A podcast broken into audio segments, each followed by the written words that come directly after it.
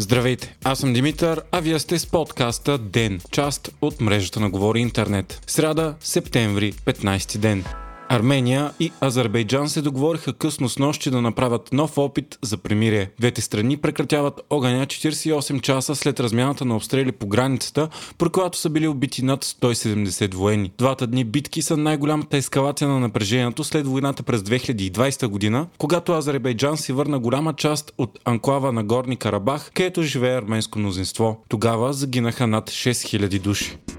Президентът на Украина Володимир Зеленски обвини Русия, че се е опитала да потопи родното му място Криво и Рок, след като руската армия е обстрелвала водохранилище и други съоръжения по река Ингорец. Това е довело до оставането без вода на два района, а нивото на реката се е вдигнало с 2-3 метра. Часове по-рано президентът изненадващо посети на скоро освободения град Изюм, където присъства на церемония по вдигането на украинското знаме. Присъствието му там се приема за акт на смелост, тъй като Изюм се намира съвсем близо до действащия фронт. Изюм е важен стратегически и логистичен град и връщането му заедно с цялата контраофанзива около Харков се смята за най-голямата победа на украинската армия от защитата на Киев през април насам. При оттеглянето си, руснаците са оставили там голямо количество оръжие и боеприпаси. Зеленски отново обеща да върне цялата територия на Украина, включително анексирания през 2014 година Крим. По-късно вчера пък се появи новина, че кротежът на украинския президент е претърпял пътен инцидент, включително автомобил автомобила, в който е пътувал Зеленски. Той обаче няма сериозни наранявания. С нощи пък германският канцлер Олаф Шолц заяви, че при разговора си с президента Владимир Путин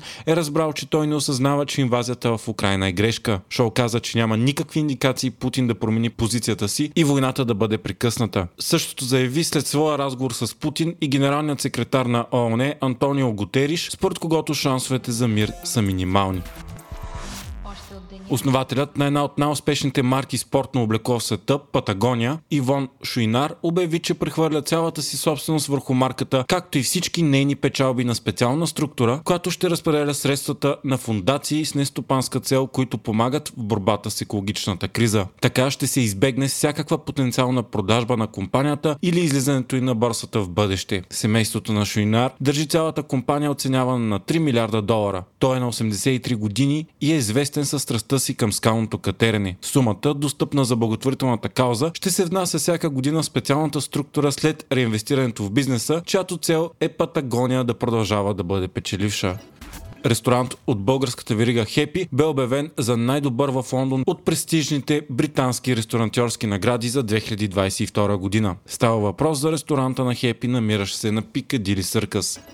Носителят на 20 титли от големия шлем Роджер Федерер обяви, че спира с тениса и последният му турнир ще бъде Лейвър Къп в Лондон следващата седмица. 41 годишният Федерер е един от най-успешните и обичани спортисти на всички времена. Той, заедно с Новак Джокович и Рафаел Надал, оформиха трио, което тотално доминира тениса през последните 20 години. Само двамата му големи конкуренти имат повече титли от Федерер, но според някой то остава най-великият играч в историята на спорта. Хайтек четвъртък с Viva.com от тази седмица Viva.com ще предлага 5 нови Unlimited тарифи с включени неограничени минути, мегабайти и SMS на атрактивни цени и с допълнителни придобивки за клиенти на фиксирани услуги. Всички планове имат включен достъп до 5G мрежата на Viva.com. Unlimited плановете ще се предлагат на цени от 18 лева и 99 стотинки до 59 лева и 99 стотинки и всеки от тях осигурява пълна прозрачност и предвидимост на месечната сметка, като същевременно спестява на потребителите пари от месечните им фактури структури. Всичките планове с неограничени мегабайти, като разликата в тях е максималната скорост на интернета.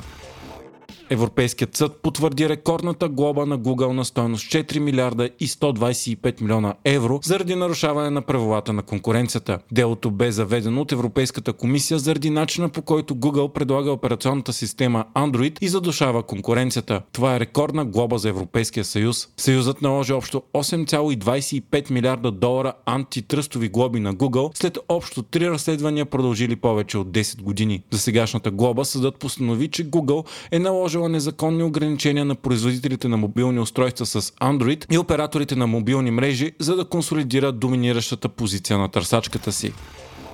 Netflix обединява усилия с една от най-големите световни компании за видеоигри Ubisoft, за да развиете първа прохождащото си гейминг подразделение. Netflix планира да пусне три нови мобилни игри, базирани на хитови заглавия на Ubisoft. Те ще бъдат достъпни безплатно за потребителите на Netflix, а освен това се разработва и сериал по играта на Ubisoft Assassin's Creed. Netflix навлезе в пазара с видеоигри миналата година, като идеята е да създава игри, които да предлага безплатно с месечния си абонамент. За момента тя работи с три други студия за разработка и има вече 28 заглавия. Компанията се опитва да се справи с най-тежката криза в съществуването си след усилваща се конкуренция в стриминга. От април насам тя загуби половината си пазарна капитализация, след като стана ясно, че продължилият над 10 години ръст на потребителите й е приключил.